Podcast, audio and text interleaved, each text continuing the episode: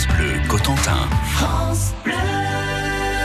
8h37 à la une de la presse avec vous maintenant Simon de Faucompré. Et ce matin, on est avec le directeur de Ouest France dans la Manche, Nicolas de Noyel. Bonjour.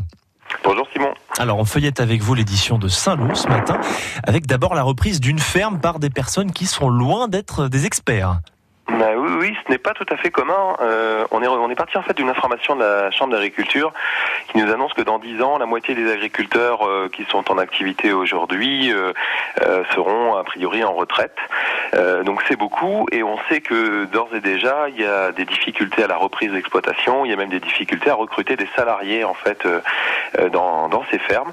Donc nous sommes allés à la rencontre de deux frères, en fait, les frères bienvenus, euh, les bien nommés, euh, qui ont repris une ferme récemment à Saint-Côme-du-Mont, mais qui ne sont pas du tout issus du monde agricole.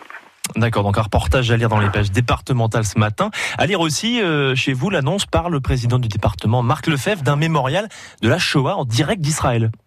Christophe Lecomte, le chef de la rédaction de Saint-Lô, est, est en reportage, je crois d'ailleurs avec un, un confrère de France Bleu, euh, en ce moment même euh, encore en, en Israël. Ils sont partis pendant quatre jours, hein, donc euh, sur les traces de, de- des déportés, mais et puis aussi des, des justes. Et au travers de ce de ce déplacement, en fait, euh, Marc Lefebvre, le président du conseil départemental de la Manche, a annoncé euh, la création d'un mémorial de la Shoah dans la Manche, qui devrait être installé normalement euh, à Cherbourg, probablement à la Cité de la Mer. Voilà, donc c'est un petit avant-goût de ce que pourront découvrir les lecteurs de Ouest France aujourd'hui. Merci Nicolas de Noyel d'avoir été avec nous ce matin.